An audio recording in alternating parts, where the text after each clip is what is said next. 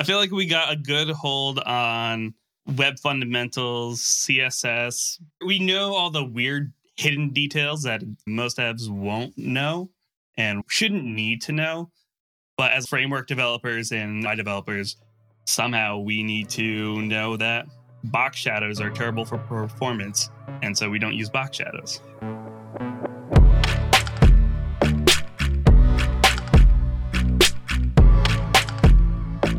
Hi there, and welcome to PodRocket. I'm your host, Paul, and today we're joined with Mike Hartington. Mike is a senior developer relations over at Ionic, and we're going to be talking about Ionic a little bit, and we're going to be getting more specifically into Stencil JS and talking about the great things that it can do for us in the web world. Welcome to the podcast, Mike. Yeah, thanks for having me. So you're a long time Ionicer, right? I, I feel like it's like the term uh, the for lifers. The for lifer. Okay. Yeah, yeah. I, I will be here for life. Uh, but yeah, I've been at Ionic for like eight years. Um, I joined, you know, 2014. It was we were just starting to release our first version of the framework. I it was like 12 people at the time. Um, I joined in and I was like, this is my first startup. Let's see what goes on with with tech world. I've never done this before, and I feel like I've made a big impact over this over these past eight years, and I still enjoy what I get to do. When you when you first joined Ionic, you kind of said it was like, oh my, in the second version. So was there like a different version of the of, of the product and company when you first joined? Maybe not different version, but different rendition because the company had been around for like a year before that, building drag and drop interface tools. And after a little while, they were like, man, we're building tools for things that aren't that great. We could totally do a better job at it. And so we started building out our main, you know, product that still exists today, the Ionic framework. And we were just like, oh, this is this is becoming our big thing.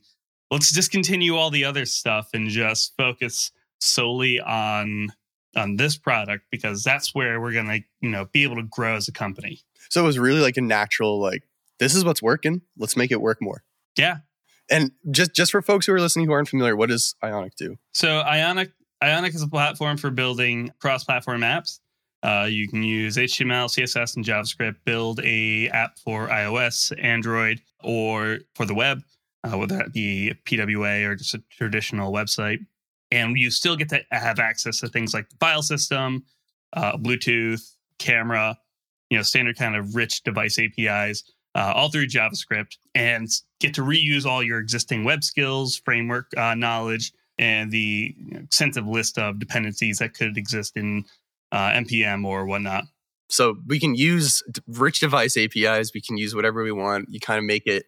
I shouldn't caveat, not whatever you want. You can use a large variety, a large swath of things that you folks make available through like paradigms that everybody's used to. So y'all must be really good at the web. you really understand the web. Ionic is like you speak web. You guys like how Dory speaks whale. You speak web. I feel like we got a good hold on web fundamentals, CSS. I would say I don't. We we know all the weird hidden details that uh, you know most apps won't know and won't wa- shouldn't need to know. But as like framework developers and uh, UI developers, somehow we need to know that box shadows are terrible for performance and so we don't use box shadows. It's it's almost like niche knowledge that you're gathering. Yeah and, that must make you a really good partner to sort of like step into this conversation about stencil stencil js because we're getting talk about web components which are like yes. weird and new. I'm still discovering how to like use web components because i feel like there's not super user landy yet. If you, if you want to if I want to build out an app, I still reach for your traditional tools. But yeah, let, let's let's maybe start with just what is a web component and why would a developer want to use it, given that it's there's murky areas out there right now when learning them. Yeah, well, I mean, let's start with like the real basic uh, example of like a, of a component that exists in the web right now, and that's like an input tag. An input tag has multiple parts inside of it. Like they have a part that you can type in. They have a part that you can use called placeholder. There's a caret position that you can control and that you can uh, interact with. All these are parts of an input that you never have to think about, right? You can style it, you can select certain attributes of it. And that is essentially what a web component is a bit of custom UI or elements that you can isolate to a single tag, have it be hidden from the users, creating almost like a, a private component API. And then your users can um, use that component without having to understand the internal knowledge of how does it handle setting the border radius on on itself. It knows how to do that all internally. And you as a user, you just drop that tag into your uh, your web page, your framework uh, app, or you know WordPress widget, uh, and it still works. Would calling this as sort of like a top level frameworkless React component for people coming from that world be a fair comparison? The terminology that most people like try to use is a leaf component. It should be this own thing that is self-contained, doesn't need to talk to isolate uh, to other parts of the app. Like it could be very isolated, and it just knows I have a property or an attribute that I have exposed, and that anytime value gets set on that, I know what to do with it. Like I can react to those changes outside of having the framework tell me how to re-render. This web component knows what to do and knows how to re-render. Do you think putting the onus of responsibilities such as rendering, such as border radius, such as things you might take for granted that when I slap an input button on a page, does that create does that sort of create a barrier of entry to the web component world where it's like you you should have some sort of like mid-tier fundamental basis of knowledge before you set forth creating modular things that other people might use I would I would say so. It, it's it's part of the reasons why I think like web components aren't so ubiquitous. There's like a lot of little caveats about it that make them very challenging to get started with if you're used to coming from like Angular, Vue, React.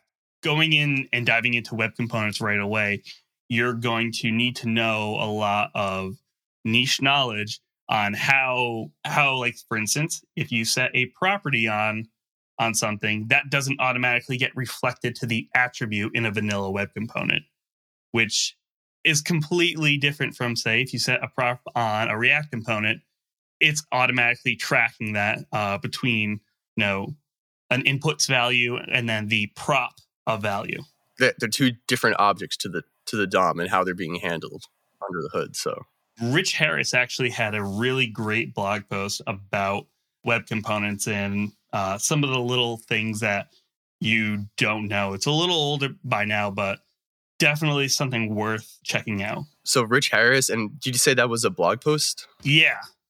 And we have other episodes on web components as well. If you're a listener and you want to learn more about it, I know we have at least one or two other more on the PodRocket epi- uh, PodRocket podcast. Go check out one of those episodes for sure this kind of leads me into our into our next segment here, Mike, which is we've established that web components can maybe be a little unruly. You need to check yourself when you're stepping into that space. We brought you on to talk about Stencil JS because a viewer literally asked about it. Does Stencil, in any way in your mind, make that barrier to entry easier, lower? I would say it makes it easier, but also trades. There are trade offs of things, right? So with Stencil, just like for its like you know elevator pitch it is a compiler for working with web components um, and being a compiler is like a super important aspect of it in that we know everything about your component um, at author time. So that way when we go ahead and we run our build we can generate optimized versions of what that will uh, look like in a vanilla web component.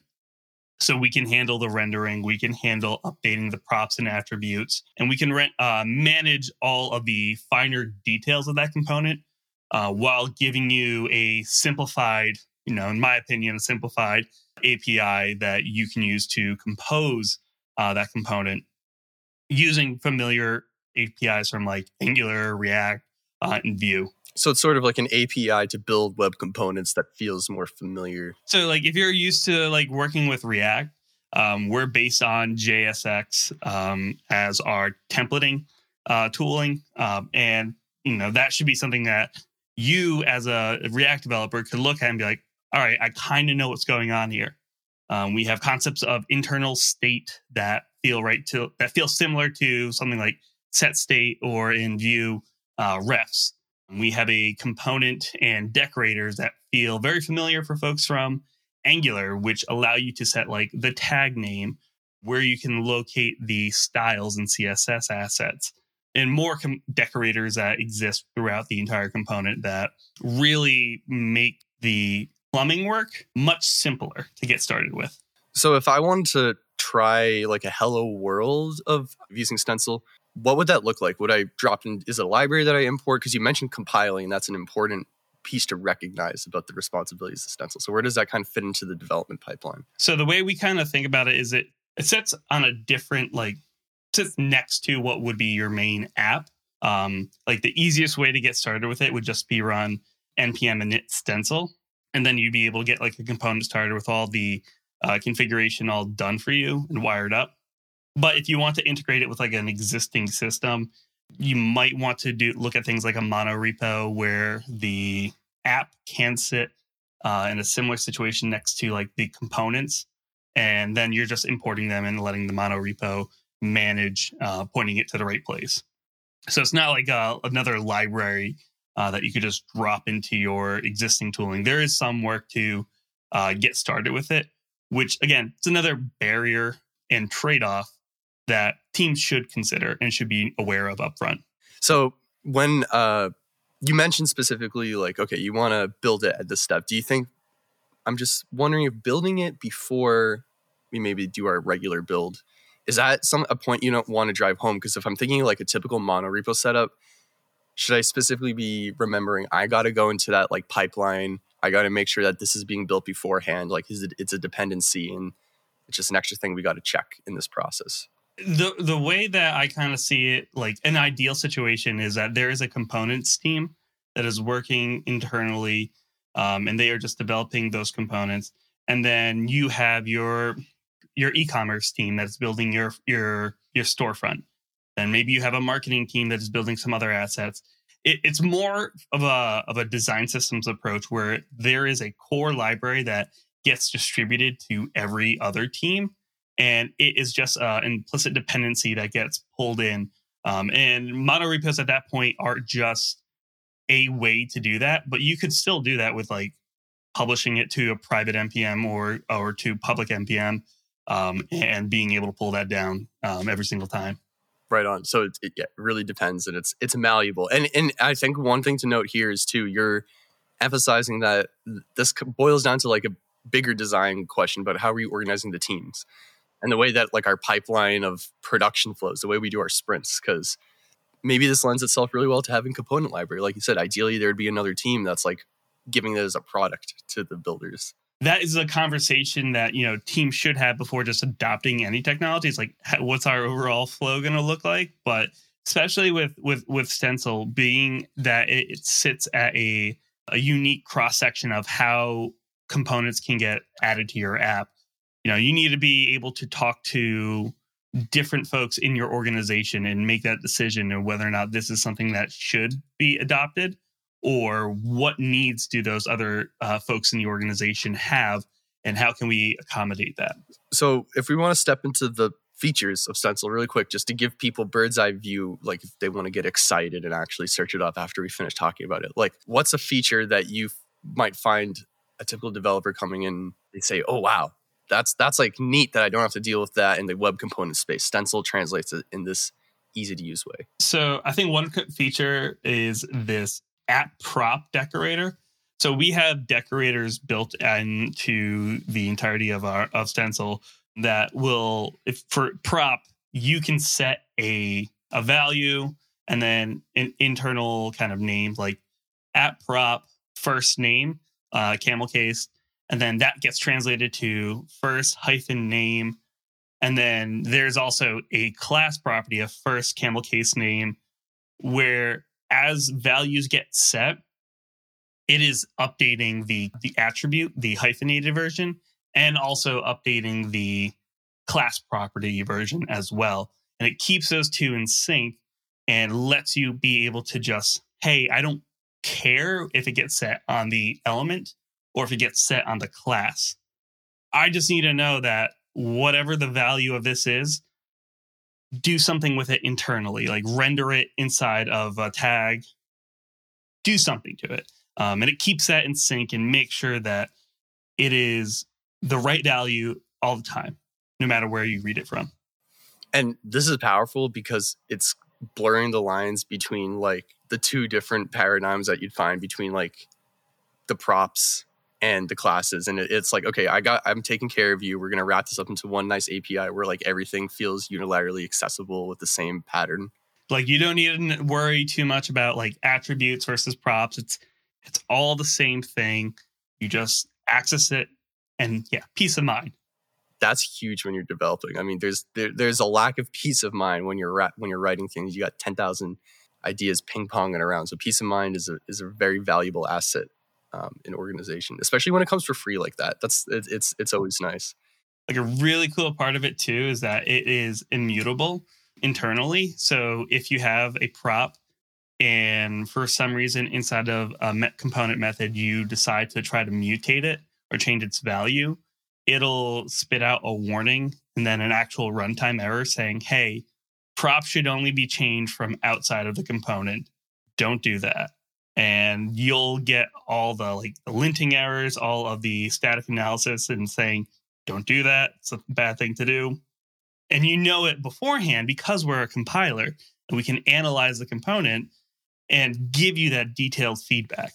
It almost so it sounds like it must do some sort of tracing about where did this value originally come from. I don't care if it looks like this. Where did where did the information come from? It's a very sophisticated build system built on top of TypeScript, and all of the APIs inside of it are just transforms that happen.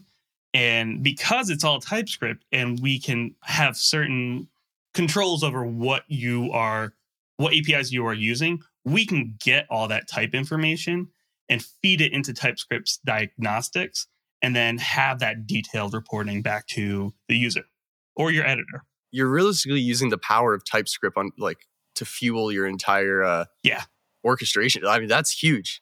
TypeScript is tried and true. Like everybody loves TypeScript. So yeah. What about wrappers, Mike? Like, what is a wrapper component? I've never heard of this in the in the space. Why do I want it? Without sounding like I'm picking on React, React is like one of the few frameworks that doesn't support uh, web components out of the box. And that's because of how React has synthetic events. And it also doesn't differentiate between a prop and an attribute. So there needs to be some some massaging to get the web component to work in a React context. So we, as part of the build process, have this concept called output targets or wrapper components, where you can take the the web component and then create a higher level proxy to that component. And it'll set up when, say, I have a, an event called on value change or value change. Uh, it'll go ahead and, in the React context, create on value change, and then it will make sure that that is a valid React prop.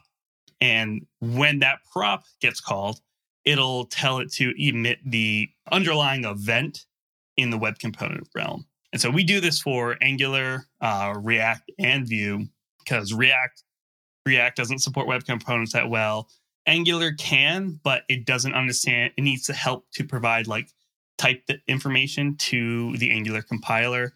And Vue also needs some help to be able to expose those components to something like their dev tools um, and their compiler as well. So it's almost like you're saying, hey, framework, this component's going to exist here we're gonna shove it in. Just like trust us, it's gonna happen. And then they're like, okay, hands off. Like they're gonna take care of it. And that's what that's what you mean by proxy, right? Right. Like it, it's going to sit in there, and it's like the the view component that you end up using is almost like a meaning meaningless component. It's a functional component in the sense that it's just going to return something else.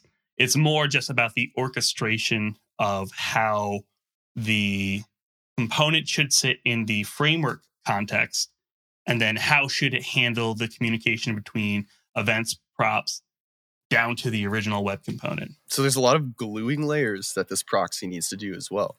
Unfortunately it is one of the you know the downsides to it but the benefit is that if you are someone who's creating a design systems your teams can use those components and feel like they are just working with a React component or an Angular component. They don't actually need to care that it's a web component under the hood, which it might sound like a like a very superficial thing in some cases, but developers really love using components and APIs that feel at home to their framework of choice. And once you add something in there that doesn't feel, you know, framework native, they feel like, mm, I don't like this that much. So the wrapper components is that specific to Stencil? Do you is that like a feature of Stencil in the compilation process? Yeah, I would say it's a feature of Stencil. There are other frameworks like Lit also has that as well, but ours are something that you just set up in your config, and then as you go through and you run your Stencil build, it'll automatically generate that for you um, without you having to do anything. It'll just handle it. So if I'm using Stencil and I want to write my first web component today, what am I going to write it in? Is this like JavaScript and HTML? I've never written a web component, Mike.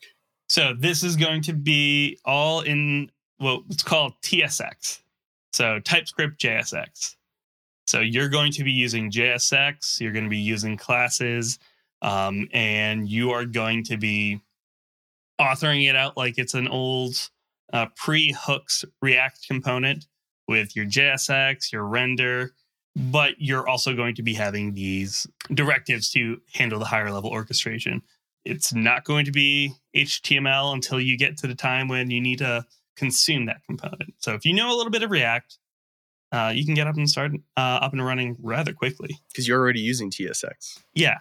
What do you think about uh, TSX versus TypeScript and, and, and, native technologies in general? I was not a fan originally. Was uh, yeah, I was not. I didn't think because it's not technically HTML, and not to say I'm a purist, but it felt very far removed, and there was a lot of different context changes that you needed to make to be able to like okay well now i got to remember add the curly braces to be able to do a map and be able to like iterate over it now i mean i i don't care too much.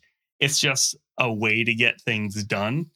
Um and there's other problems i'd rather have arguments about on jsx or tsx is just it is what it is. I'll i'll i'll get over it.